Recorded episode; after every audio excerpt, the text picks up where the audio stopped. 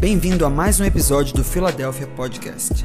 Esperamos que essa mensagem te abençoe e que gere frutos para que você viva o sobrenatural de Deus em sua vida. Conecte-se conosco em todas as redes sociais e também no YouTube, no arroba. Que Deus te abençoe. Nós queremos dar continuidade aqui, hoje num formato um pouco diferente. Estamos saindo um pouco da nossa zona de conforto, mas nós vamos bater um papo aqui hoje e eu creio que vai ser poderoso o que Deus vai fazer, porque nós contamos de contamos um monte de coisa, mas tem muita coisa para a gente testemunhar aqui. Eu queria chamar o apóstolo Zeni aqui, esse lindão.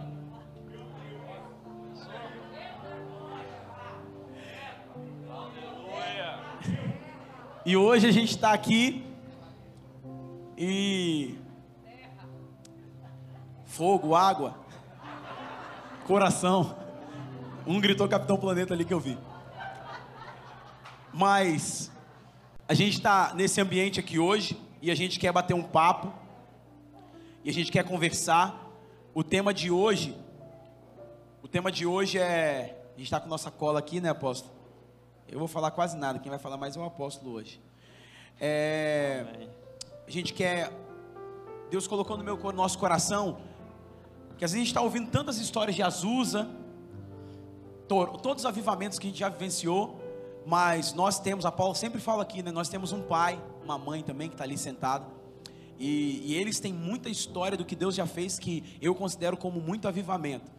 Talvez você está aqui ou está online, está ouvindo a gente e não conhece um essa história, a gente quer contar algumas coisas para trazer para perto. Eu acredito duas coisas, apóstolo, quando a gente é, entende isso. Provérbios 22, 28 fala o seguinte: Você não pode remover os marcos antigos colocados pelos seus pais. Amém ou não amém? Então tem coisas que nós não podemos remover da igreja para viver esse avivamento. E hoje nós queremos trazer o Senhor aqui com muito amor, com muita honra, para poder compartilhar um pouco disso. E eu acredito assim, irmãos, Hebreus capítulo 12. Hebreus capítulo 12, versículo 1 fala assim: tá aí até o texto, o menino ficou de colocar. Olha lá, portanto, também nós, visto que temos, estamos rodeados de uma grande nuvem de testemunhas. Continua aí. Livremos de todo o embaraço e pecado que tão de perto nos rodeia e corremos com perseverança a carreira que nos está proposta. Olhando para Cristo, autor e consumador de nossa fé. O que, que é isso? Eu acredito que a nuvem de testemunha que Hebreus está falando aqui é desde Adão, Abraão, Moisés, esses homens que foram heróis da fé, eles estão agora na arquibancada do céu, olhando para nós nesse momento. Então nós temos que dar uma resposta diante disso. E é por isso que hoje a gente está falando, honrando o passado para dar uma resposta no presente. Amém? Não é isso, apóstolo? Amém. Amém? Então a gente está fora da nossa zona de conforto, é um bate-papo, como se estivesse na sala da nossa casa. Olha essa pintura aqui, estamos de boa, estamos tranquilos, então é um bate-papo, amém? E eu falando com o apóstolo aqui, a gente queria trazer algumas coisas de coisas que ele já fez, talvez você nem imagina que Deus usou ele para fazer, mas você vai saber hoje, e isso vai ser um convite para você dar uma resposta hoje, amém? Amém, gente? Glória a Deus então. Então a gente quer começar aqui falando, apóstolo, um pouquinho do desse entrar no avivamento que foi na sua vida. Conta um pouquinho pra gente, como que foi entrar nesse avivamento? Veio de uma igreja tradicional, né? Lá de Colatina. Conta um pouquinho pra gente disso que a gente quer muito saber. É, eu me converti numa igreja batista tradicional com 12 anos de idade. E logo Deus começou a me chamar para o ministério, né? Eu não aceitava isso a princípio, não queria ser pastor. E quando completei 17 anos, eu entrei no primeiro ano de direito. Fui para a faculdade de direito, mas eu havia feito um trato com Deus. Porque Deus ele me cobrava insistentemente para vir para o me preparar para o seminário, mas eu não queria isso. Então fiz um trato com Deus. Eu falei: se eu passar no vestibular, eu fico fazendo direito. Se eu não passar, eu vou para o seminário. E eu passei e fui fazer direito. E no primeiro ano de direito, Deus começou insistindo e me chamando para o ministério. Aí eu disse para ele assim: Mas eu não fiz um trato com o senhor? se eu passasse eu ia fazer direito. Aí Deus disse para mim assim: Não, o seguinte, eu deixei você passar para você entender que comigo eu tenho que ser o primeiro na sua vida, eu não aceito ser o segundo. Então agora você deixa o curso de direito e aceita o meu chamado. Foi duro. Foi difícil. Mas eu deixei a faculdade de direito. Depois, gente, você sabe o que é Deus chamar e você perder a fome, perder noite de sono e começar a perder tudo? E aí eu aceitei o chamado de Deus. Vim para o seminário, 1980. É, fiz o seminário. Aqui eu é, fui morar na casa de uma senhora, pagando aluguel. Não fiquei lá nem dois meses. Aí fui para a igreja. A igreja era em cima, embaixo tinha salas da escola dominical, lá na Igreja Batista em Santo Antônio. E entre as salas da escola dominical tinha uma salinha pequenininha que era farmácia.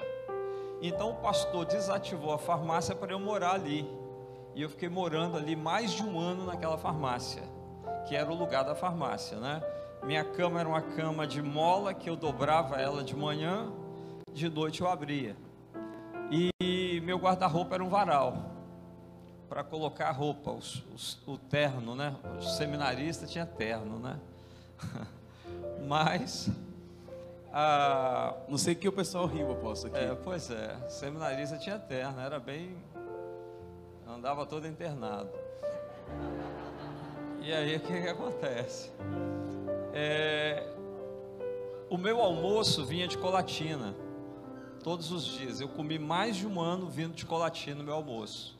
Minha mãe colocava oito horas no ônibus na rodoviária em Colatina e eu pegava dez e meia na rodoviária de Vitória. O meu horário de trabalho era de meia-noite às seis da manhã. Eu trabalhava na compensação do Baneste. Eu estudava à noite, saía, ia para o Baneste, não ia para casa não, saía do colégio dez e meia da noite e ia direto para o trabalho. Ficava até seis horas, chegava em casa seis horas, às vezes acabava mais cedo, dormia até dez horas, dez eu levantava e ia para a rodoviária pegar meu almoço, tá? E estudava a tarde toda. Então assim foi mais de um ano, até eu passar no concurso da Caixa Econômica. Quando eu passei na Caixa Econômica, eu fui trabalhar em Guarapari Fiquei um ano trabalhando em Guarapari, ia para Guarapari seis da manhã todo dia e voltava no ônibus das 5 horas, 6 horas, 5, 6, depende do dia, para poder estudar em Vitória sete e meia da noite. Tá? Não, nunca faltei um dia de aula no seminário. Todos os dias eu estava lá. Fui um dos primeiros alunos da turma. E no meu último ano de seminário eu casei. E aí eu fui, ser, fui ordenado e fui ser pastor tradicional. Eu fui pastor da Igreja Batista Tradicional 10 anos. Eu comecei na Igreja Batista em São Pedro. Foi eu que levantei a primeira Igreja Batista em São Pedro. Em 1980, na época que estava aterrando São Pedro e era lixo, lixão, eu estava lá. Comecei um trabalho lá. Em São Pedro I era mangue, então eles estavam trazendo terra, aterrando São Pedro I, não tinha São Pedro III, não tinha nada daquilo ali não, tá? É, a pastora Neuza está aqui, pastor Jarleci está, lá na casa da esposa do pastor Jarleci, ela era pequenininha, tá? Novinha, garotinha, e eu estava lá começando um trabalho na casa do sogro dele, quando o lápis caía na varanda, caía dentro da água, porque era uma palafita. E assim eu comecei meu trabalho missionário em São Pedro, até levantarmos uma grande igreja lá. E nesse período eu fiquei 10 anos trabalhando como pastor tradicional de uma igreja batista tradicional. Mas aconteceu um detalhe interessante, porque duas irmãs começaram a orar na igreja, começaram a fazer um movimento de intercessão. E aí aquelas irmãs começaram a falar em línguas, foram batizadas com o Espírito Santo, começaram a falar em línguas, tá? Batista tradicional não aceita isso. Aí o negócio pegou. O que, que vai acontecer agora? As irmãs falando em língua dentro da igreja. Aí eu conversei com a liderança da igreja, eu chamei as irmãs e eu expulsei as irmãs da igreja. Literalmente, Tá? fala. Literalmente. É exclusão, né? exclusão, excluí as duas irmãs da igreja, tá? E elas saíram e disseram assim: a gente vai orar até o fogo pegar nele. Essa oração, hein? Aí você imagina, é? E aí? Já tava tudo no plano, né? Glória a Deus por essa irmã. Você não acha essas irmãs hoje, não, apóstolo? Tinha que Não, já, agradecer, né? já me reconciliei, fui lá pedir perdão a elas já. Não, tem que agradecê-las hoje, né? Tem que agradecer. Eu já fui, já fui pedir perdão a elas já. Mas aí elas oraram, né? Oraram, oraram, oraram. Mas aí eu tava, eu terminei meu seminário, fui ser professor de seminário. De professor eu fui deão e de deão eu cheguei até ser diretor do seminário. Então, nesse processo de diretor do seminário, eu não podia mais pastorear. Eu tinha que cuidar do seminário, da denominação. Então eu cuidava do seminário, fiz um, um bom trabalho lá no seminário, mas todo lugar que eu sabia que tinha um, um- um congresso, eu ia. Aí eu saí correndo atrás de congresso. Rio de Janeiro, São Paulo, Brasília, Belo Horizonte, todo congresso eu estava lá. Até que eu cheguei no primeiro congresso de batalha espiritual em 92 em, em, em Brasília. E lá eu fui batizado com o Espírito Santo. Ô, apóstolo, Né? o senhor sempre falou que tinha- tem um texto de, Lu- de João 4, 8, né? Que fala, o vento sopra, sabe nem para onde vem, nem para onde vai, que você falou que não entrava na cabeça. Como que você não vai saber para onde vai se o Espírito Santo te soprar? Você sempre falou isso desse versículo que era... É, isso era uma, uma situação muito difícil na minha vida e é a situação mais difícil na vida de um tradicional. Porque o tradicional, ele sabe como o culto começa, sabe o que, que vai acontecer, ele sabe quem vai fazer a oração e sabe até quem vai fazer a oração final. É tudo aquela ordem do culto. Então você tem o controle das coisas, você tem o controle da liturgia.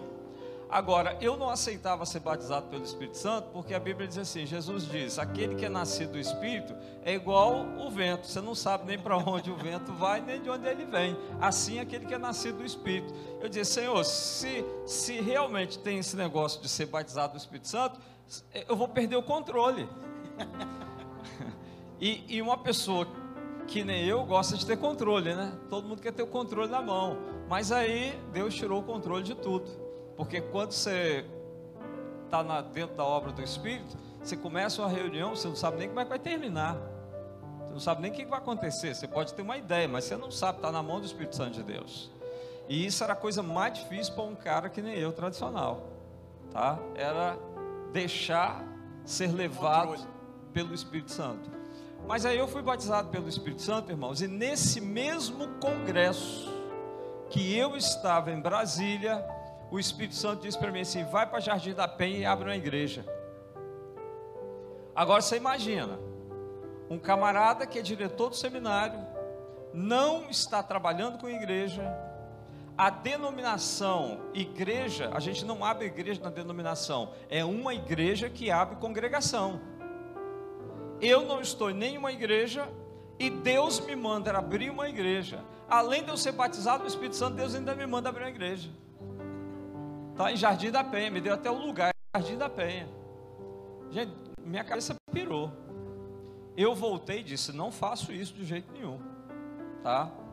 Mas aí o que, que acontece? Quando eu voltei, eu pedi para sair do seminário, da direção do seminário. Chamei toda a liderança e disse: ó, não dá para eu ficar, porque agora eu sou pentecostal.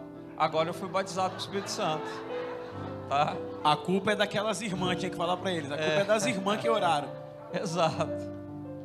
Mas aí o que, que acontece? Eu, eu me lembro na época que o pastor Brito disse para mim assim: Zeni, esse negócio daí passa.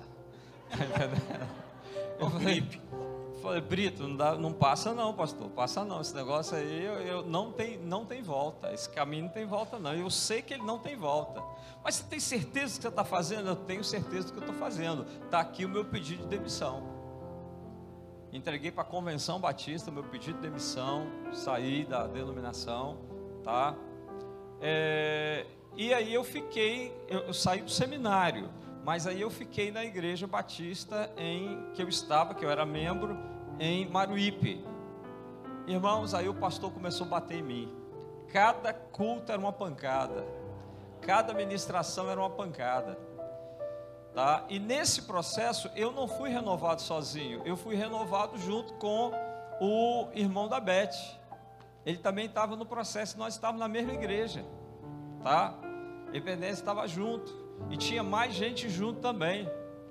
Aí Deus começou a fazer um negócio lá que algumas pessoas estavam envolvidas no processo.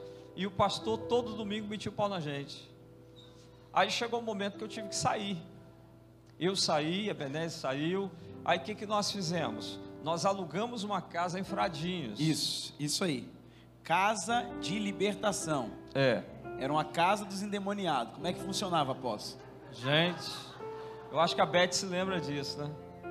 Em A cada casa- cômodo, A, a gente alugou uma casa, irmãos, e a gente fazia tudo que nós aprendemos, nós levamos para essa casa. Como é, eu quero que você entenda que eu preguei aqui que era aquele mover de avivamento da, da quinta onda. A quinta onda, as igrejas neopentecostais. Então, nesse mover, nós aprendemos libertação, aprendemos cura interior, nós aprendemos batalha espiritual. Foi esse mover da quinta onda que trouxe isso. Até então, as igrejas não, não, não, não, é, ensinavam batalha espiritual. isso já era 90 e... E isso era 92, 91 por aí, né? E paralelo a isso no Brasil acontecia. Tava Lagoinha. Tá, a- paralelo nisso aí estava é, Renascer em Cristo, né? Tava essa a, a- a- a Universal, as igrejas Universal. neopentecostais, né? Sim. E aí o que que acontece, irmãos? É, nós mergulhamos dentro de- de- do novo de Deus, do novo de Deus. E aí fomos para é, essa casa. E nessa casa a gente fazia libertação, tá? Começamos a fazer libertação. E tinha uma lista de mais de 40 pessoas para a gente atender fazendo libertação, tudo gente das igrejas Tá. Votado. que eles eram renovados e queriam fazer. Ó, tinha dia, irmãos, que tinha endemoniado em cada quarto, em cada sala. Tá? Era assim. E aí, e aí tinha, tinha um que não tinha diagnóstico ainda, só aprendeu a amarrar, né? Como é que é essa história? Olha, a gente, a gente lidava com a situação que ninguém ensinou para gente. A gente não teve aula, o seminário não ensina isso. Ninguém ensinou isso para gente. A gente teve que aprender na prática. Tá? Eu me lembro que uma vez a- as sobrinhas da Beth, os sobrinhos da Beth começaram a ver demônio na casa lá do Ebenezer, lá onde ele morava. E aí os demônios começaram a incomodar as crianças lá. E um dia a gente fazendo libertação, nó- acho que o Ebenezer perguntou para os demônios: o que, que vocês estão fazendo indo lá para casa? Ele falou: porque você manda, você manda a gente sair daqui, mas não manda para lugar nenhum, nós vamos para lá.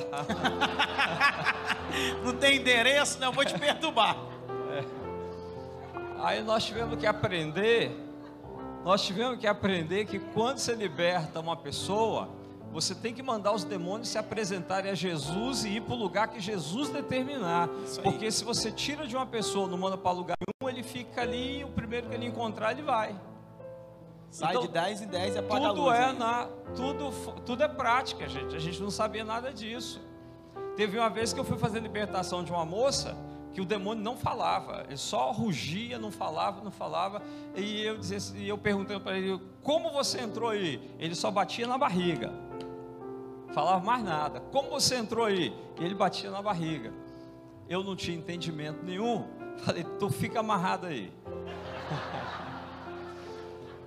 E aí o demônio ficou lá amarrado lá na sala. Eu saí da sala, fui lá onde estava Ebenezer. Ebenezer, está acontecendo um negócio que eu não estou sabendo não, cara.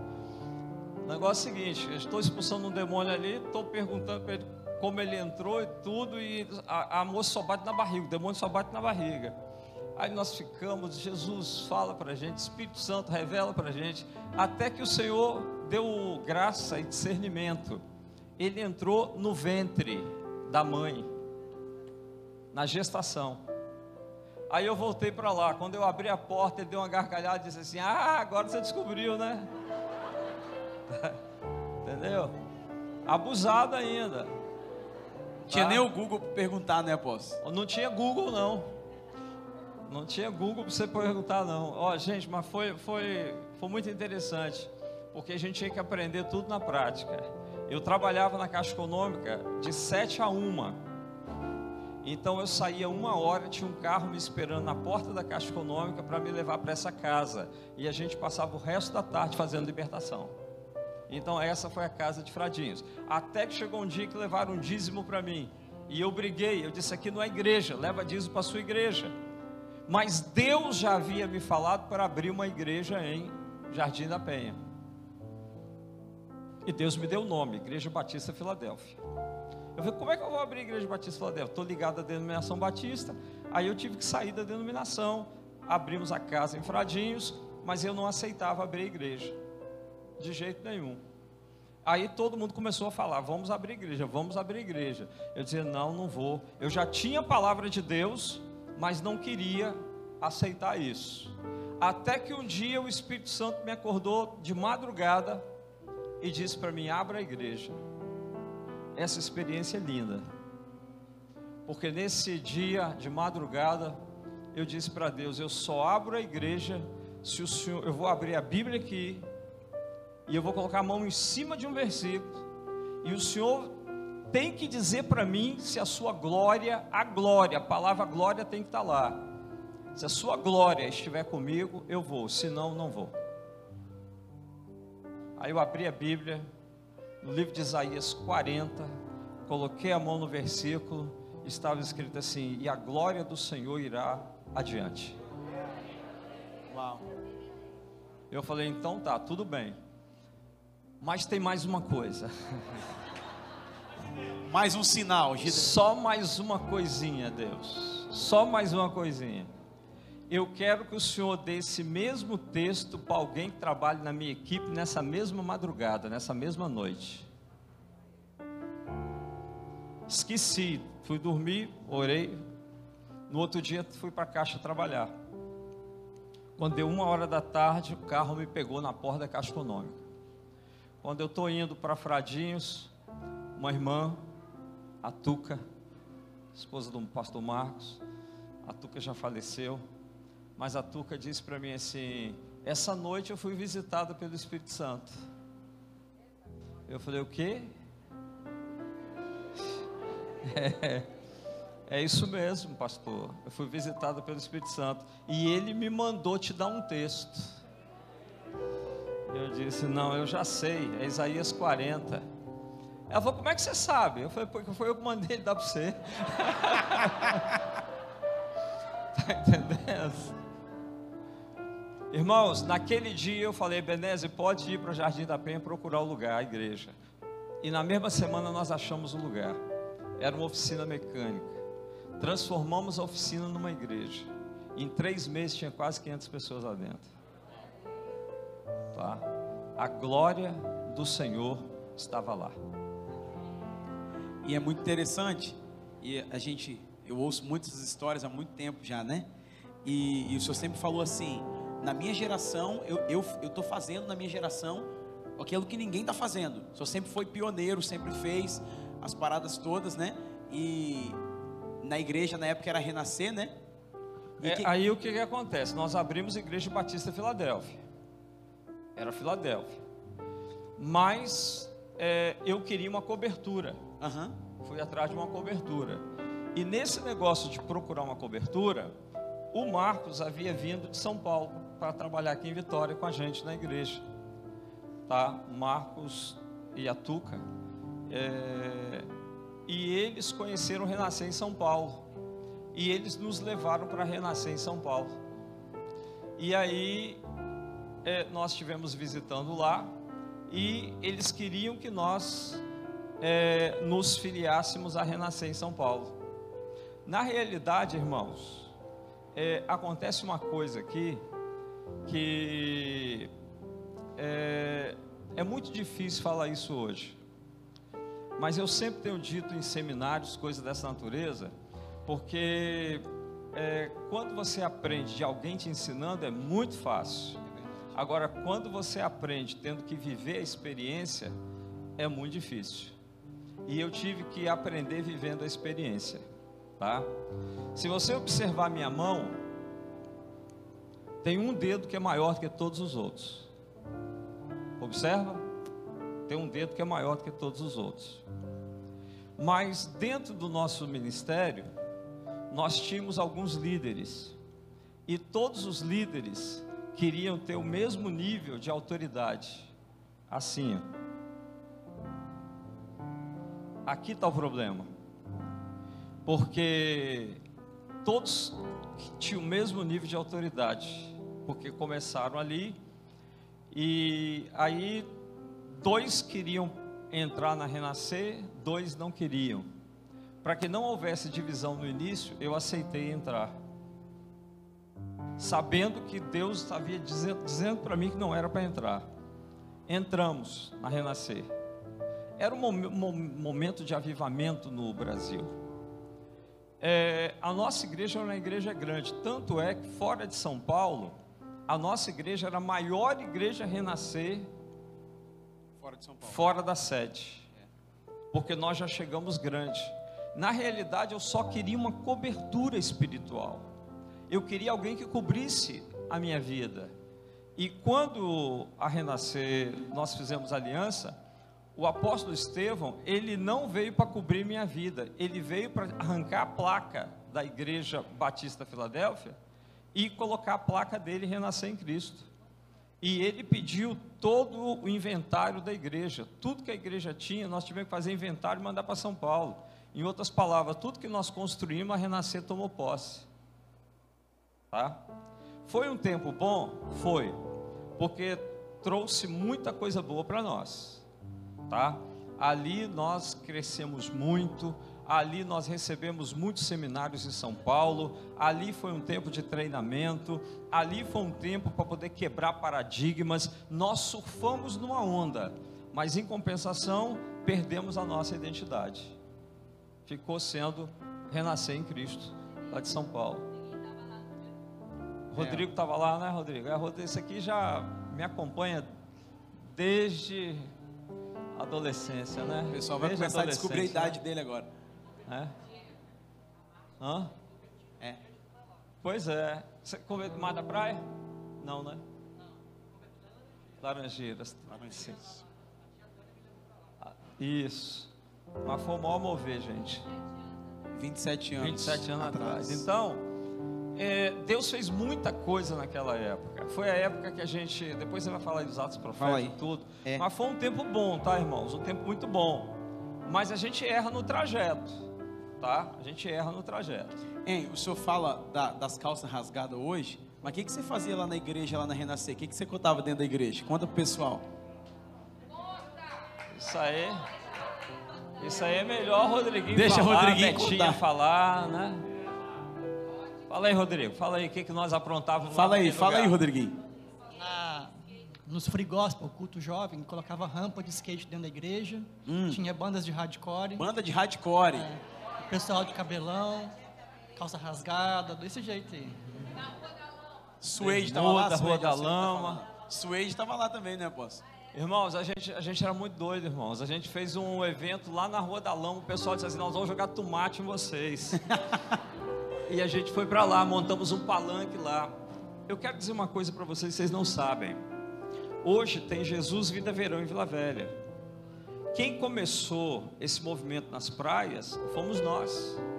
Fomos nós começamos aqui em Vitória com o Verão Gospel. Primeiro primeira igreja, primeiro movimento gospel na praia, quem fez fomos nós. Naquela época eu estava na igreja Batista de Mato da Praia, tá? Nós fizemos o primeiro verão gospel. Eu estava numa igreja que o índice de conversão na igreja era menos de 12 pessoas no ano. Significa que não tinha nenhum convertido por mês. Menos de 12 por ano. No verão gospel que nós fizemos na praia, tá? Nós tivemos mais de 120 conversões em um mês. A igreja explodiu. A igreja explodiu. Pensa agora 120 jovens dentro da igreja batendo palma numa igreja tradicional. Os diáconos chamaram o pastor e disseram: Ó, põe o pastor Zeni para fora. Queremos aqui não. De novo. Foi antes de eu abrir a igreja, né? Foi antes da.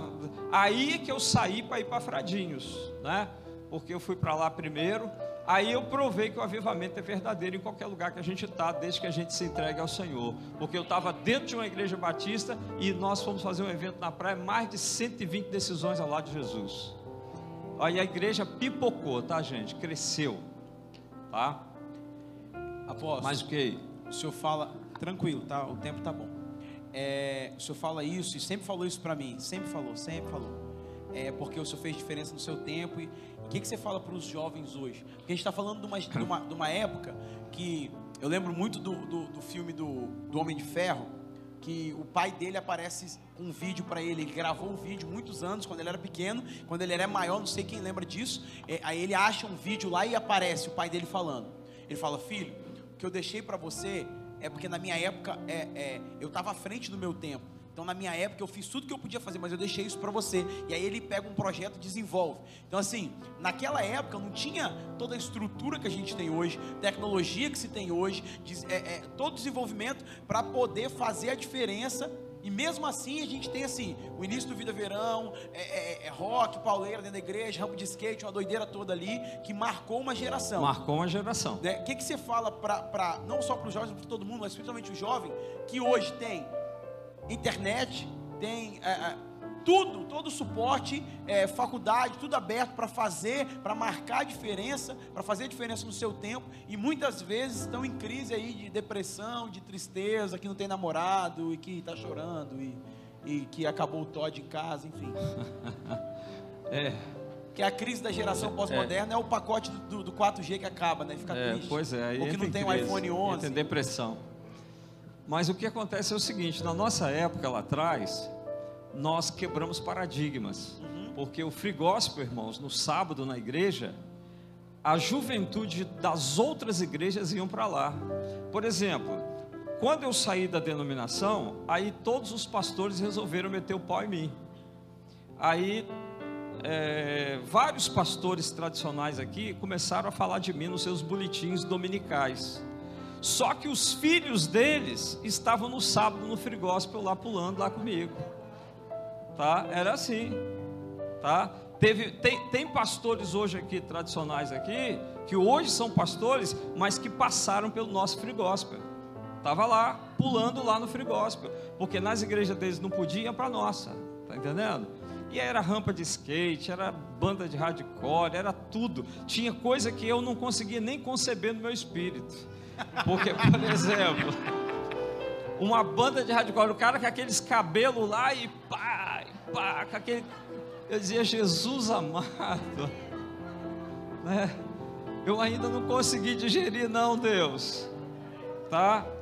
Agora tinha um detalhe, irmãos, tinha um detalhe. Na hora que caiu o endemoniado, aqueles caras lá estavam prontinhos para expulsar. Yeah. Tá entendendo?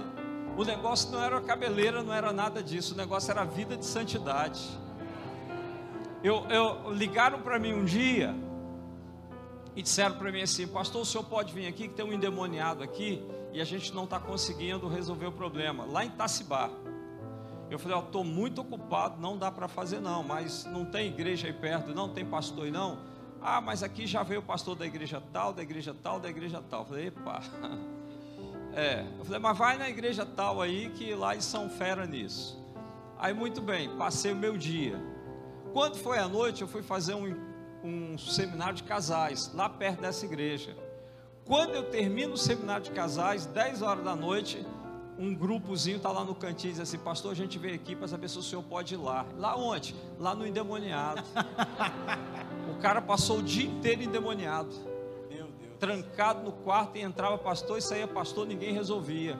Aí eu já tremi, né? Falei, ué, se passou o dia inteiro não resolver o problema, agora como é que fica? Não, vai lá. Aí eu fui, né? Fui lá, meus irmãos. Tá onde? Tá aí dentro do quarto. Quando eu entrei dentro do quarto, eu nunca vi aquilo.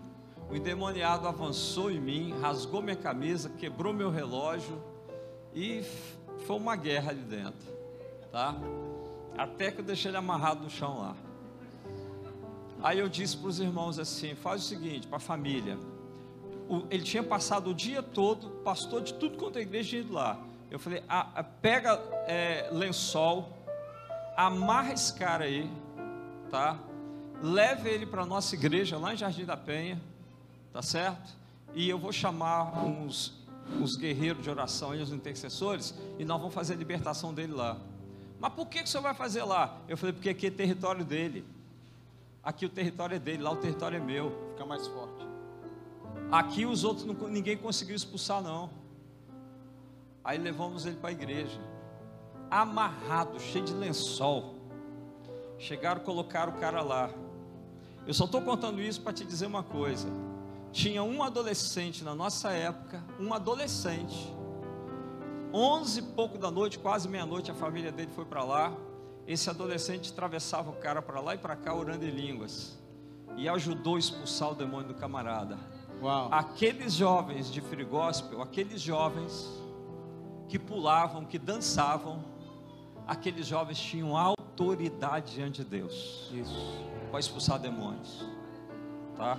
Tinham autoridade. Quatro horas da manhã, o endemoniado estava sentado no púlpito, a família dele toda sentada chorando, a família toda entregou a vida a Jesus. Glória a Deus. Quatro da manhã, tá?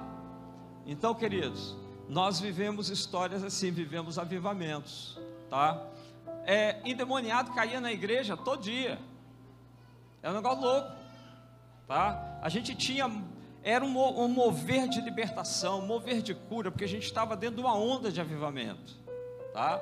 É um negócio bacana, tá? O culto domingo de manhã não tinha hora para acabar, não. Tinha dia que duas horas da tarde que acabava o culto domingo de manhã, todo mundo no chão lá. Tá? Não tinha hora para acabar. Tá? Então nós vivemos esse, essa onda de Deus, esse mover de Deus aí. Agora, a sua pergunta, o que, que eu tenho para dizer para você hoje? O que eu tenho para dizer para você hoje é o seguinte: é que o, o, o que caracteriza e o que faz a gente viver essas coisas é quando você coloca Deus na frente, você quer viver mais para Deus do que para você mesmo. Uau. É quando Deus é o primeiro lugar na tua vida. Isso. Tem gente que hoje o primeiro lugar na vida dele é isso aqui. Não sai de casa sem isso, não vive sem isso. Não. O que que é o primeiro lugar na tua vida? Tá? Quando você deixa casa, deixa família, deixa a faculdade, quando você deixa tudo por amor a Deus, então você vai ver as coisas de Deus na sua vida. Mas você tem que ter renúncia. Hoje ninguém renuncia a nada. É o que você disse: a geração chocolate, a geração Coca-Cola, a geração que quer. é, é, tem to, toda a tecnologia na mão, mas o que falta para a gente? Falta experiência com Deus. É. Falta experiência com Deus, irmãos. Está faltando aquele negócio de chorar na presença de Deus, de ter uma experiência com o Senhor. É. Está faltando isso, tá?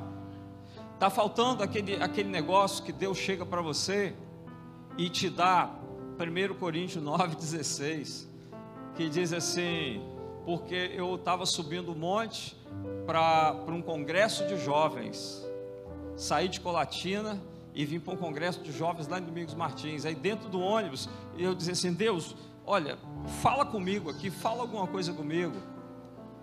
Abri a Bíblia, Deus diz assim: a última vez que eu vou te falar. E Deus diz assim: porque se eu anuncio o Evangelho, não tenho de que me gloriar, pois me é imposta essa obrigação. E ai de mim se não anunciar o Evangelho. Uau. Quando você tem uma experiência dessa com Deus, aí você vai ver as coisas de Deus. Uau. Mas tem Uau. que ter experiência.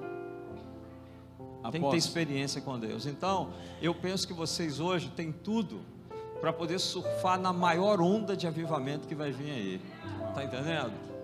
Mas vocês têm que ter compromisso com Ele, tem que ter dedicação, tá? Tem que viver, viver Deus, viver o Senhor. Viver o Senhor não é só aqui não, não é só no culto não. Viver o Senhor é toda hora na sua vida, é todo momento. É dentro do carro, é dentro do ônibus, você está você tá ligado com Ele, você está ouvindo Ele, você está é, é, é, ligado no céu. Você ouviu o Senhor, você está com o Senhor. Quando você entra nessa dimensão, aí você vai ver coisas. Você vai ver coisas. Eu me lembro que o primeiro demônio que eu fui expulsar, isso aí é interessante também. Eu era, eu estava na igreja tradicional ainda. Irmãos, na igreja tradicional, sabe o que, que eu fazia? Eu trabalhava na Caixa Econômica, não tinha tempo para evangelizar. Eu e Leila, domingo a gente colocava as crianças dentro do carro, nós íamos para São Pedro, fazíamos o culto domingo de manhã, depois a gente almoçava na casa de alguém, ou era na casa do Ezequiel, ou na casa de uma outra irmã lá, a gente almoçava lá, e à tarde a Leila ficava com as crianças lá e eu juntava um grupo, saía uma hora da tarde evangelizando rua por rua, entregando folheto evangelizando. Um dia, um, e os, os, jovens me acompanhavam. Um dia, um grupo de jovens, eles estavam numa rua, estavam na outra. Aí um grupo de jovens correu onde eu estava e disse assim: Pastor, pastor, me ajuda, ajuda a gente aqui. Eu falei: O que, que foi? Naquela casa lá tem um endemoniado. A gente era tradicional. Aí eu falei para os meninos assim: Ué, mas vocês não expulsaram, não? Não. Ah, então expulsa lá vocês, vocês também têm a mesma autoridade que eu. Depois eu fui lá, né? Lógico, resolver o problema. Mas aí, queridos, eu estou em casa. Eu tinha um corcel azul naquela época. Eu estou em casa e eu recebo um telefonema de um irmão que mora lá no bairro Grande Vitória. Ele disse para mim assim: Pastor, minha irmã está endemoniada. Eu falei: É, é, você não expulsou não? Ele falou: Não, o bicho não sai não. Tá entendendo? Eu falei: Então tá, eu vou aí. Irmãos, eu era tradicional. Pensa num camarada que orou tudo que ele sabia orar. Jesus, por favor, quando eu chegar lá, que aquele demônio não esteja lá mais. E orei, orei, orei, orei, orei, orei. E entrei no carro e fui embora orando. Fui embora orando. Tá? Quando eu encostei o carro na porta, aí o, o irmão sai de lá de dentro da casa dele e diz assim: Pastor, glória a Deus, é amém. Ele falou: Já está resolvido o problema. Eu falei: Por quê? O que, que aconteceu? Alguém libertou aí? Não, não. O demônio falou que na hora que o senhor encostasse o carro, ele ia embora. e foi embora. Quando eu encostei o carro, ele foi embora. Isso é Deus honrando alguém que não sabia fazer uma libertação, mas que confiava no poder dele. Você não precisa saber, você só tem que confiar em Deus tá? Eu não sabia, mas a minha vida estava ligada no Pai. E Deus não me deixou envergonhado. Deus não me deixou envergonhado. Querido, você não precisa saber, você só precisa se dispor. Fala Deus. Tá? É disposição. Deus quer os disponíveis. Não é os que sabem, é os que estão disponíveis. Tá? Amém, irmãos? É, forte, né? Forte, fortíssimo. É, bem que você falou que se chegasse nessa hora aí já ia dar. é, não dá para falar tudo. Atos proféticos. Atos proféticos, guerra espiritual. É, nós aprendemos muito sobre batalha espiritual, fizemos muitos atos proféticos, fizemos atos proféticos em Vitória.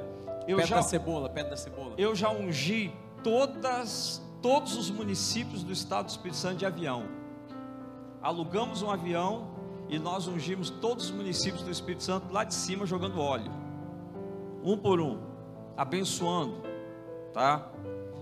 É, hoje eu estive com a vice-prefeita, a capitã Stephanie. Ela é lá da igreja de, da Fonte de Vida, do pastor Delano, em Mata da Praia, ali na. aquela subida ali da Santa Úrsula. Na época que nós estávamos em Jardim da Penha, aquela rua ali era ponto de feitiçaria. Onde é a igreja do Delano era uma esquina que eu queimei ali é, as roupas de maçonaria do do Paulo, Paulo da Teresa.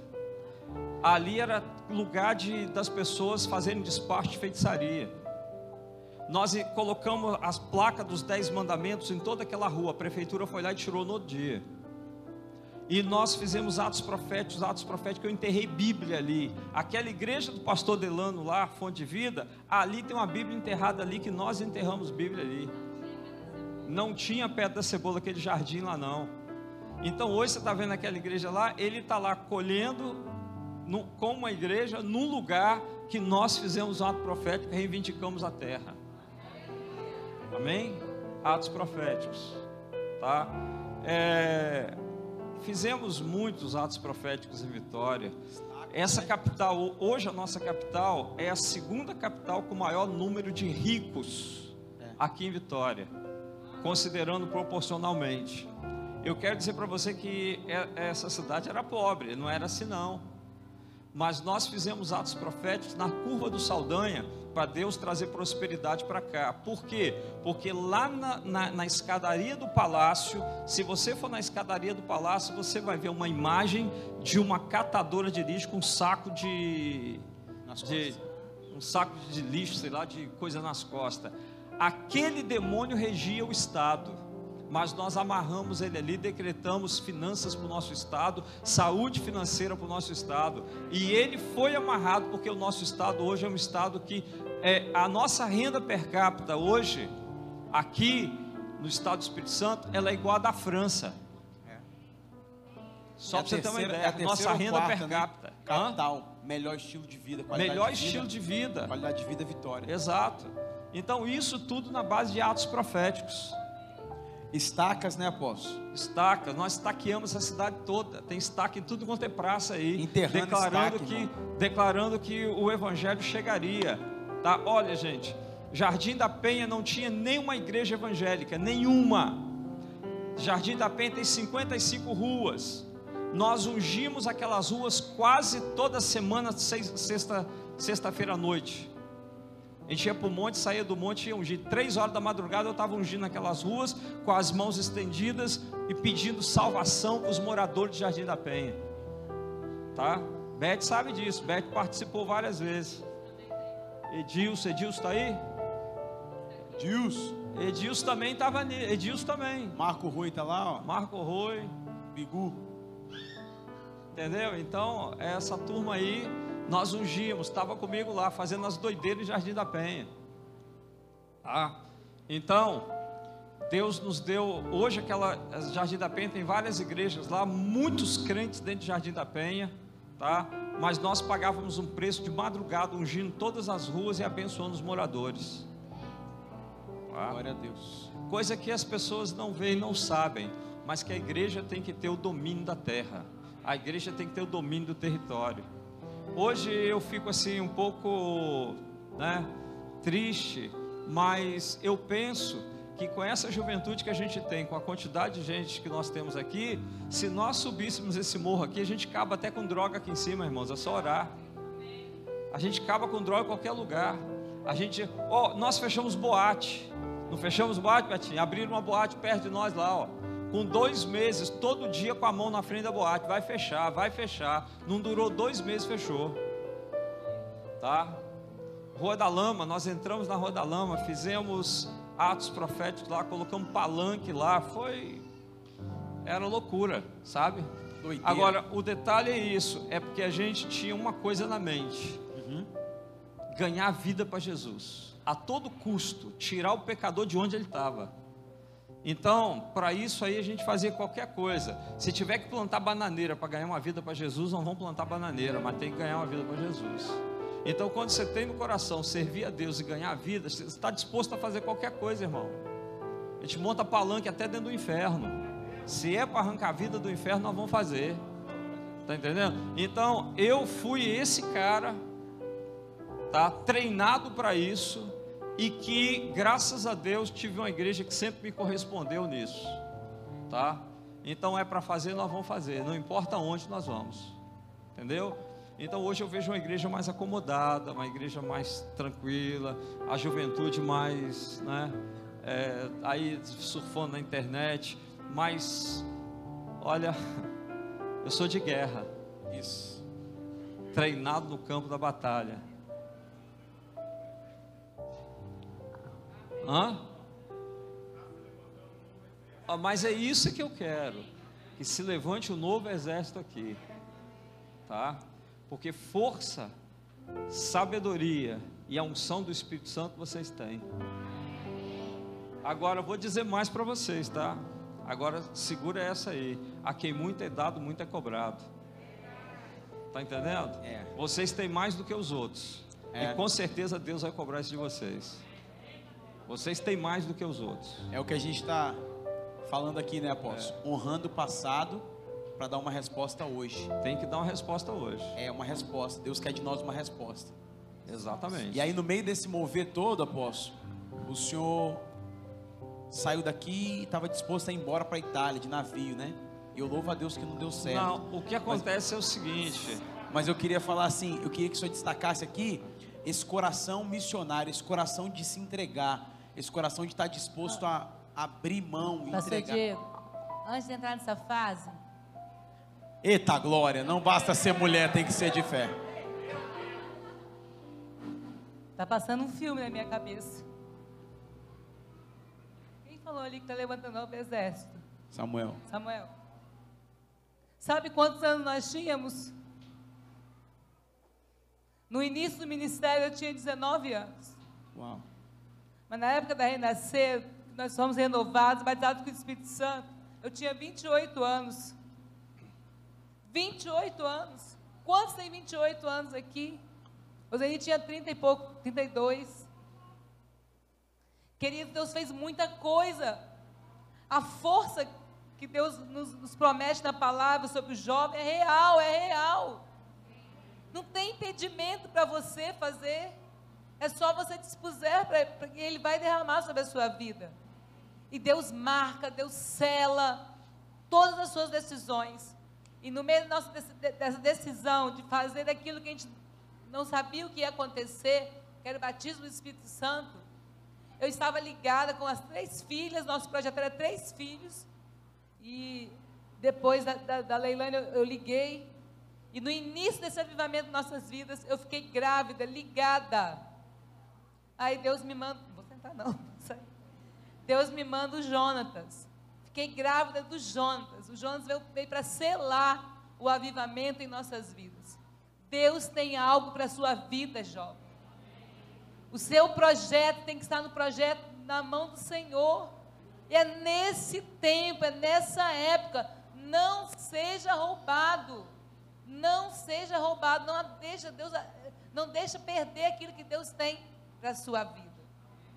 E tudo que você está falando aqui, eu lembro a, a minha alegria de, de participar de tudo. Nova ainda, não, não entendia. Hoje vocês conseguem viver sabendo, entendendo o futuro. Nós não tínhamos esse discernimento que vocês têm hoje, não. Não tinha um ensino. Nós vivíamos só o presente. Só o presente. Mas tem um futuro para vocês. Tem um futuro traçado para vocês realizar. Amém? Glória a Deus, porque nós temos pessoas disponíveis aqui em nosso meio, em nome de Jesus. Então. Amém. Irmãos, eu sou um cara assim meio. meio. Meio. É, meio radical, né? Eu sou meio radical. Se eu leio uma coisa na palavra, é aquilo Ah, ali. é verdade. aquilo ali mesmo. Conta da, da página de Atos 2 da Bíblia. É. Ó, eu estava na igreja tradicional e aí as irmãs haviam sido batizadas no Espírito Santo, foram, eu excluí da igreja, mas aí eu fui para a Bíblia. Aí eu li Atos, batismo com o Espírito Santo, tá? Aí eu me ajoelhei e orei a Deus. Falei, Pai, se esse negócio aqui é verdade, se isso é real, tá? Eu quero para minha vida. E eu vou te dar um sinal de que eu desejo isso, que eu quero isso. Eu rasguei a página da minha Bíblia de Atos 2 e eu comi a página da Bíblia. Se tem, eu quero. O que o que está aí, na, que eu estou lendo aqui, se isso é real, eu quero na minha vida. Eu comi a página da Bíblia de Atos 2.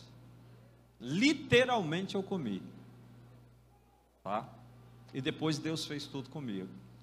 Mas como eu sou muito radical, é, eu orei a Deus, fiz uma oração a Deus, pedindo algumas coisas a Deus. Tá? Eu disse para Deus assim, olha, eu, é isso, isso, isso e isso. Tá? Agora, para isso eu te entrego isso, isso, isso e isso. Foi um acordo, duas páginas escritas, datilografado, máquina datilografar. Datilografei duas páginas. No final coloquei meu nome e assinei. Aí coloquei o nome de Deus e falei: agora o senhor assina aí. Eu quero ver se o senhor vai assinar esse contrato meu aqui. E porque aliança é aliança. Aliança não tem duas assinaturas? Eu não tenho. Tem. Casamento é uma aliança. Você não assina, o outro também não assina. Então, Deus, agora eu quero ver sua assinatura aí. É radical. Comigo é assim. Por quê? Porque eu aprendi uma coisa. Ah, Deus fez aliança com os homens da, lá na Bíblia, com Moisés, com Abraão, com Davi, tá? Deus foi fazendo alianças, né? Com Isaac, tudo é aliança. E eu descobri que para você andar com Deus, você tem que estar numa aliança. Então eu fiz a minha aliança e eu assinei. A Leila já tinha terminado de ganhar, a Leilane já estava ligada, tudo certinho. Aí, muito bem, é, toda semana eu ia lá no meu arquivo, puxava o meu arquivo para ver se Deus tinha assinado. E ele não tinha assinado. E o tempo foi passando. E eu procurava aliança, não estava assinado. E aí aconteceu, irmãos, que nesse processo todo, eu é, entrei num. Hoje eu sei, mas na época eu não sabia. Eu entrei numa crise de burnout burnout, como alguns querem dizer, burnout. Eu entrei em burnout. Olha, eu fui à beira de uma depressão, mas eu não sabia que eu estava em depressão. E, e, nesse momento, eu não queria de jeito nenhum mais estar. Eu não, não suportei o peso da igreja. Eu não suportei o peso do ministério, porque ficou muito pesado. Eu não aguentei as cargas. E aí eu entrei em crise, meu emocional foi embora. E aí eu fui para o Rio de Janeiro. Eu atravessei a terceira ponte e disse assim: nunca mais eu piso em Vitória.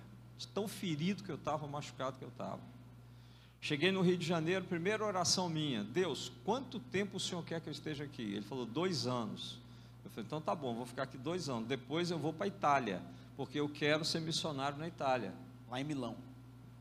Foi? Lá em Milão na Itália, né? Era o desejo. Agora, eu era tão inocente que eu não sabia nem que eu precisava de visto e como que eu ia fazer com uma família de três filhos na, na Itália, sem ninguém para ajudar, né? Quatro filhos. Aí o que, é que acontece, irmãos? É... Eu fui parar lá no Rio de Janeiro por essa crise. Mas quando eu estava no Rio de Janeiro, que eu não queria vir a Vitória de jeito nenhum. É, veja bem, o dia que eu assinei esse contrato, esse, essa aliança com Deus, foi 1 de junho de 1991. 1 de junho de 1991. Me lembro como se fosse hoje.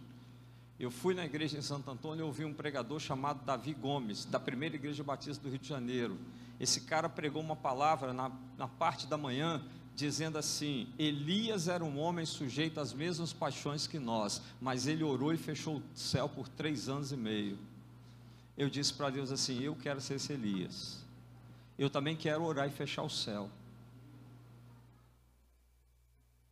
E um monte de coisa, e coloquei um monte de coisa na minha lista lá, e assinei a minha aliança com Deus. Primeiro de junho de 91. Quando eu fui para o Rio de Janeiro, foi em 98 já tinha se passado sete anos. E nunca Deus havia assinado a minha, a, aquele contrato. Quando eu estava no Rio, eu resolvi vir a Vitória ver minha mãe. Quando eu vim ver minha Vitória, eu cheguei aqui, o Espírito Santo falou assim para mim: a sua aliança está assinada. Pensa um camarada doido, sair correndo para o arquivo, para olhar o arquivo, assinatura de Deus. Quando eu chego lá no, no meu arquivo, que eu abro lá minha pasta, não tinha assinatura de Deus. Aí eu disse, poxa, está brincando comigo, Espírito Santo? Ele disse, não, está assinado sua aliança. Falei, mas como? Ele disse para mim assim, que dia? Foi isso. Falei, 1 de junho de 91.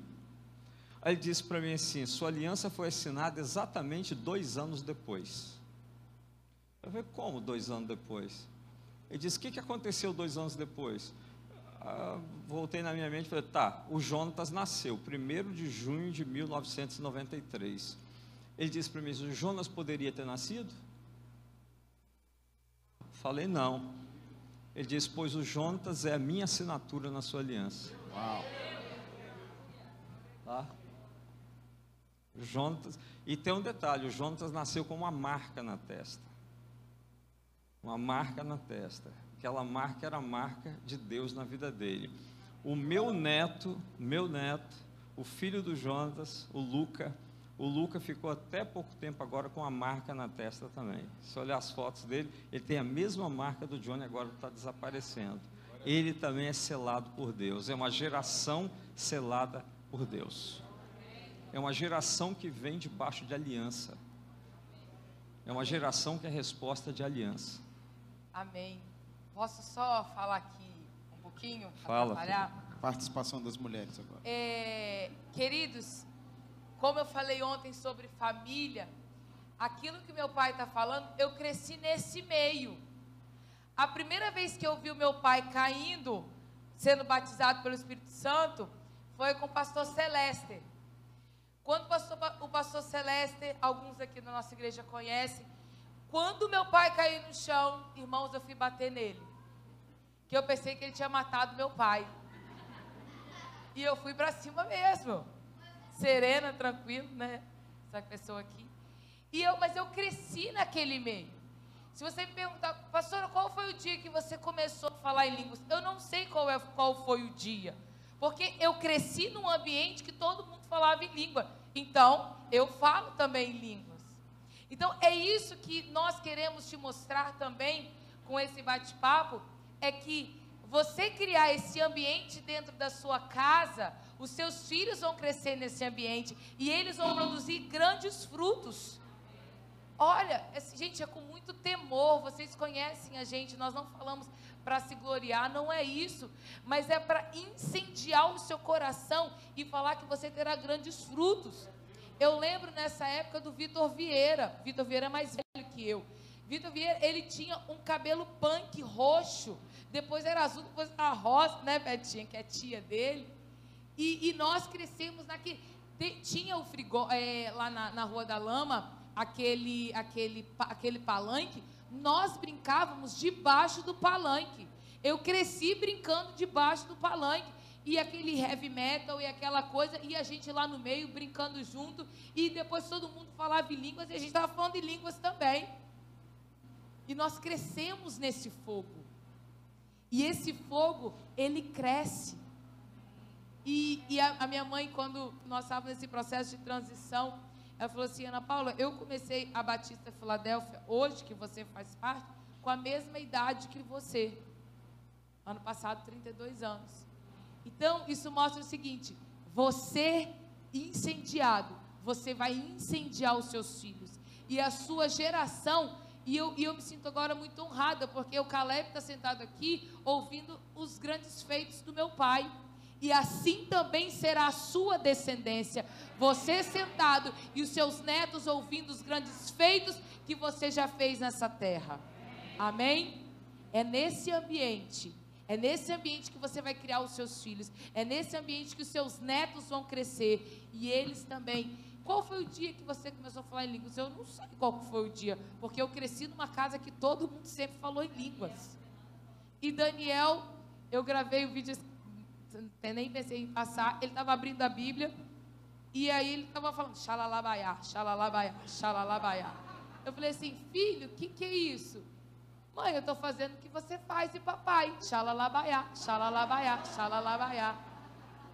Você está entendendo? Então, eu parei para ensinar, não. Ele está vendo. Caleb também, né? Quando Caleb era novo. também. Amém. Amém. Glória a Deus. Mas a, aí a questão, eu quero mais uma vez é, falar para para os jovens que teve momentos difíceis, muitos, muitos, muitos, muitos. Teve momento de choro, muito choro, tá? Porque não é fácil ser líder, não. Não é só mar de rosa, não, irmãos. Vocês não sabem, eu comecei três vezes do zero. Porque quando você erra a trajetória, Deus não passa a mão na sua cabeça, não. Ele perdoa o seu pecado, mas a consequência você tem que enfrentar. Recalcular a rota. Você tem que recalcular a rota.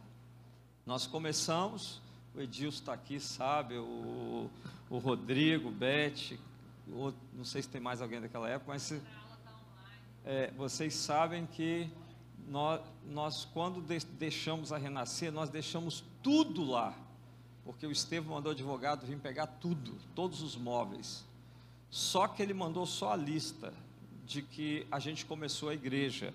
Só que as melhores coisas nós adquirimos depois, mas ele não quis as que estavam fora do inventário, só que estavam no inventário.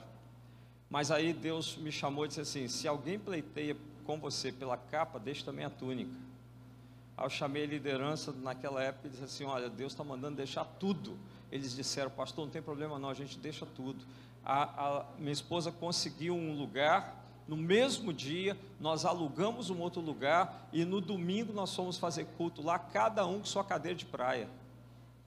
Estávamos, depois de ter uma igreja completa, com som de primeira, trazido dos Estados Unidos, agora a gente ia começar uma igreja de novo, sem som, sem banco, sem cadeira, sem nada. Cada um trazendo a sua igreja, a sua cadeira da praia para começar o culto. Tá? Tivemos que começar assim várias vezes. Teve dificuldade, muitas dificuldades mas quando eu olho para trás eu não, não, não vejo essas dificuldades. Eu só vejo que Deus estava em cada processo e tudo que nós passamos foi útil para nos ensinar, tá? Nos aperfeiçoar e nos fazer chegar até aqui. Mágoa, não tenho mágoa nenhuma. Mágoa nenhuma. Tem alguma coisa que ficou para trás, alguma pendência? Nenhuma pendência, nenhuma. Deus abençoa todos aqueles que passaram por mim, que foram bênção ou que não foram bênção, mas eu abençoo também. Amém, glória a Deus. Está entendendo, querido? Então não guarde mágoa, não guarde ressentimento, não guarde nada. Olha para frente. Eu estava tomando banho esses dias e eu estava pensando como eu posso me definir, tá? Aí eu quero dizer para você que o que veio no meu coração, que me define, o que me define, tá? É um avião. Não pela velocidade dele, mas porque avião não tem retrovisor. Eu não olho para trás, eu só olho para frente. Tá? O meu passado, eu faço questão de curá-lo e deixar para trás. Ele está curado e deixado para trás. Eu só olho para frente avião não tem retrovisor, nem eu. Tá? Por quê? Porque tem, se você ficar parado no passado, você não vive o presente nem enxerga o futuro. Tá? Se você ficar remoendo coisa que fizeram com você, ah, mas porque fulano fez isso comigo, ah, porque naquela igreja aconteceu isso, ah, mas porque tive esse problema lá. Se você ficar assim, você vai ficar parado o resto da sua vida, meu amigo. Você não vai ver o futuro, não. Tá? Então Deus, eu dei a, dei a Deus a possibilidade de fazer tudo isso através da minha vida, porque porque eu consegui ressignificar todos os problemas do passado e deixando, consertando um por um, deixando lá atrás e olhando só para frente para aquilo que Deus tem. Amém? Glória a Deus. Então olha para frente, querido. Você que é jovem, tá? Se fez alguma besteira no passado, pede perdão, vai lá, não custa você pedir perdão. Quantos perdões eu tive que pedir? Quantos acertos eu tive que fazer? Eu tive que fazer um acerto com o apóstolo Estevão Hernandes, da forma como eu saí da renascer, eu saí da forma errada. E se você terminar um ciclo da forma errada, tua vida não rompe. Você vai ter volta. que ir lá, você vai ter que dar uma volta de sete anos. Como eu dei sete anos. E depois tive que ir lá atrás consertar e ir lá em São Paulo tentar achar o homem e pedir perdão para ele. Ele não me recebeu. Aí eu mandei uma carta para ele. Aí ele leu minha carta na rede de, de rádio da, da, da, da Renascer, tá, para todo o Brasil. Eu estava em São Paulo. Ele leu três dias seguidos. Olha que Deus, que Deus bom. Deus fez ele é, me abençoar pelas ondas de rádio Pastor Zeni, você que está no Rio de Janeiro, eu te abençoo, libero sobre sua vida isso e isso. E foi orando e liberando sobre a minha vida. Ele não me recebeu lá, mas eu mandei uma carta para ele confessando meu pecado, pedindo perdão a ele, e ele me liberou pelas ondas do rádio. Na hora que ele estava falando na onda do rádio, eu dizia assim: "Tá vendo, diabo? Ouça aí agora, ouça aí. É, é, na, é no Brasil inteiro, estou sendo liberado nas ondas de rádio do Brasil inteiro. Você não tem argumento mais na minha vida. Entende? Então, onde você errou, tem que consertar. Onde você errou, tem que ir lá atrás pedir perdão. Não tenha vergonha, não. Agora, olhe para o teu futuro enxerga teu futuro e parte para o teu futuro. Amém? Aleluia. 9:23. Glória. Vamos terminar por causa do tempo. A né? Deus. Vamos terminar. Agora, só para terminar um ponto que está aqui, que você havia falado da vida de consagração. Aham. Quer falar sobre isso aí? Então, irmãos, agora nesse processo todo tem uma coisa muito interessante também, tá? Jejum, oração, busca de Deus. Quantos jejuns e oração? Não sei. Não dá para contar. É. Eu já jejuei em Israel. Tá? Fizemos 21 dias em Israel de jejum, só na água. Já jejuei em tantos outros lugares, já jejuei por tantas causas. Tá certo? Então, é, faça um jejum ao Senhor. Tenha uma vida de santidade, de oração. Tem coisas que eu escrevi na minha aliança, isso é que eu quero falar para terminar. Na minha aliança com Deus, eu pedi algumas coisas a Deus. Tá? Eu pedi. E isso tem aí já vinte e tantos anos. E o Senhor não me deu ainda. É por isso que eu sei que eu não vou morrer agora. Ele não me deu o que está lá no meu pedido. Mas ele já disse para mim que tudo que eu pedi a ele vai me dar. Já mandou vários profetas dizer para mim: olha, tudo que você pediu ele vai te dar. Só que há, há dois meses atrás eu recebi uma palavra no WhatsApp de uma pessoa que eu não vejo há dois anos. Ele mandou um áudio para mim dizendo assim: ó, e falou um monte de coisa para mim. E ele disse assim: Deus mandou te dizer uma coisa que Ele vai te dar esse ano aquilo que você não pediu. O que você não pediu, Ele vai te dar. Tudo que você pediu, Ele vai te dar, mas Ele vai te dar o que você não pediu. E eu fico imaginando, o que, que eu não pedi a Deus?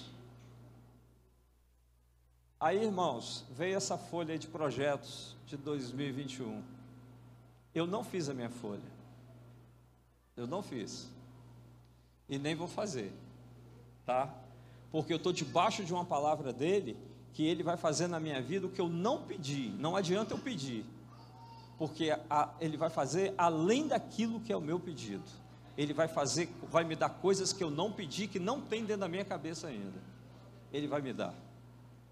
Amém? Então eu estou na palavra dele. Senhor, esse ano vai acontecer coisa que eu nem sequer pedi ao Senhor. Estava falando para minha esposa, imagina o que, que é que a gente não pediu a Deus. Eu não sei. Tem coisas que nunca passou na minha cabeça. Mas eu acho que é bem provável a coisa que Deus tem reservado esse ano para mim. Amém? Se você me permite, eu queria fazer uma coisa agora. Eu queria chamar essa turma que andou comigo lá atrás para vir aqui na frente para a gente fazer uma oração e estender as mãos. Né? Edilson, faz favor, vem cá, Edilson. Né? Quem teve comigo lá atrás, participou desses avivamentos lá atrás, né? A Suede está aí também. É, o, o, pessoal que é daquela época lá, que, que teve aí comigo, né? A gente era muito doido, né? Meu Deus. Pastor Alda está online, a Bia, né? Bia, ô oh, Jesus amado. Isso é muita doideira, né, Bia? Ezequiel não tá aí não, tá? Ezequiel não tá não. Foi um tempo bom. Trio elétrico, nossa, e a gente aprontava. Nós rompemos. Nós, nós abrimos caminho. Tudo que a gente fazia, o pessoal metia o pau na gente. No outro ano seguinte era isso que estavam fazendo. Nós fomos na frente abrindo caminho, tá? Irmãos, essa aqui é uma geração experimentada. Esse aqui é um remanescente que está aqui de uma geração experimentada, que viveu o avivamento, viveu tudo que eu falei aqui, tá? E se você quer fazer diferença nessa geração, eu queria que você ficasse de pé. Nós vamos orar por você. Amém. Glória a Deus. Glória a Deus. Aleluia. Nós vamos estender as mãos sobre vocês. Nós vamos liberar sobre vocês. Tá? Esse geração, não falar. Salmo 145, irmãos, fala que uma geração contará a outra geração os feitos de Deus, e as duas adorarão o Senhor. O que Deus está fazendo aqui é, é transmitindo um legado de uma geração para outra geração. Não é só para preencher o currículo dos 12 dias, é porque a gente honra o que vocês fizeram e o que Deus está fazendo também aqui. Só que a gente não pode dar o passo adiante se a gente não honrar aquilo que Deus já fez. Porque não é a gente que é a geração do avivamento agora. Tem muita geração que já veio quebrando o caminho para a gente poder ter céus abertos hoje. Se o céu está aberto sobre vitória hoje, é porque teve alguém que foi lá ungir, não foi eu, não foi você. Tá entendendo? Então é, pega esse princípio no seu espírito. Amém. Levanta suas mãos aos céus. Nós aqui estendemos as mãos. Amém. Pai Santo, eu quero te agradecer, ó Deus. Eu quero te honrar. Tudo que foi falado aqui não é para glória humana, não, Pai. Eu quero passar tudo isso dar glórias ao teu nome. Eu quero entregar toda a honra do que foi falado aqui, Pai. Toda a glória do que foi falado aqui, Pai. Eu quero entregar ao Espírito Santo, porque foi Ele que fez. Nós fomos apenas instrumentos, Pai. Nós fomos apenas vasos nas Suas mãos, mas quem fez foi o Senhor, e eu dou toda a honra e toda a glória ao Senhor. Obrigado porque o Senhor nos usou no meio daquela geração. Obrigado porque o Senhor foi fiel a cada oração nossa. Obrigado pelas respostas que o Senhor nos deu. Obrigado, Pai, pelas vidas que o Senhor nos permitiu ganhar. Obrigado pelas vidas que nós tocamos, Pai. Obrigado, Jesus, por tudo quanto os paradigmas que foram quebrados. Obrigado, Pai, porque, Senhor, nós estávamos disponíveis para fazer coisas que nós nem estávamos preparados mas nós estávamos nas tuas mãos, prontos para a tua obra, Pai. Obrigado por aquela geração que caminhou conosco, a pastora Edna, Pai, lá atrás, a pastora Alda, ah Deus, obrigado por essa turma toda, o pastor Pico, a pastora Mary, meu Deus, eu, eu, eu nem sei nem o pastor Stefa, a pastora Gislaine, Senhor, tantos que tiveram conosco ali, Pai, tantas vidas que eu até me esqueço, Pai, Senhor, o Ebenezer, Oh Deus, muito obrigado pela vida de toda aquela gente, Pai, que o Senhor nos uniu, Pai. O Senhor nos uniu por um propósito, para trazer avivamento em vitória. O Senhor nos uniu porque o Senhor tinha algo para fazer, ó Deus, e nós podemos fazer, nós entregamos, Senhor, hoje, Pai, um bastão para essa geração, Pai, porque, Senhor, aqui está uma nova geração, Pai, e nós nos alegramos nos teus feitos, como diz a tua palavra mas hoje, Pai, nós queremos que tudo que foi falado aqui seja uma semeadura para essa geração agora, Pai. Em nome de Jesus, abençoa a Igreja Batista Filadélfia. Meu Deus, é um sonho do seu coração. Foi o Senhor que mandou abrir a Igreja Batista Filadélfia. Foi o Senhor que disse que a sua glória estaria presente, Pai. Eu não abri de mim mesmo, eu não queria abrir, mas foi porque o Senhor mandou abrir, Pai. Então, Senhor, essa igreja igreja está aberta pelo teu poder, pelo teu nome, pela tua autoridade, ela é tua. Faz o que o Senhor quer fazer nessa cidade através dela, Pai. Usa esses jovens agora, usa, Senhor, essa geração que está aqui na minha frente, Pai. Usa essa geração com poder, com autoridade. Usa essa geração, Senhor, para romper paradigmas, ó Deus, em nome de Jesus, Pai, e opera teu sobrenatural nessa cidade. Continua fazendo, Pai. Nós queremos, Senhor, nos mover na sétima onda, Pai. Nós queremos entrar nessa sétima onda, Pai. Oh Deus, nós, Senhor, queremos, Senhor, surfar nessa onda de avivamento e entender e participar do que o Senhor há de fazer, não só aqui em Vitória, mas no Brasil todo e nas nações, Pai. Oh Deus, usa cada um dos que estão aqui, Pai. Que essa história que foi contada hoje possa contagiar os, o coração de cada um aqui que ouviu, Pai. Para que, Senhor, a sua vida esteja nas suas mãos para fazer a obra do Senhor, ó Deus, sem colocar nenhum impedimento, Deus. Abençoa em nome de Jesus. Assim nós queremos declarar, Pai, que a mesma unção que recebemos é a mesma unção que está sobre eles agora, em nome de Jesus. No poder do nome de Jesus, nós declaramos, Pai, que essa geração vai romper mais do que nós, essa geração vai fazer mais do que nós, e essa cidade será conquistada para o Senhor, e as nações serão conquistadas para o Senhor, em nome de Jesus. Amém. Amém. Glória a Deus.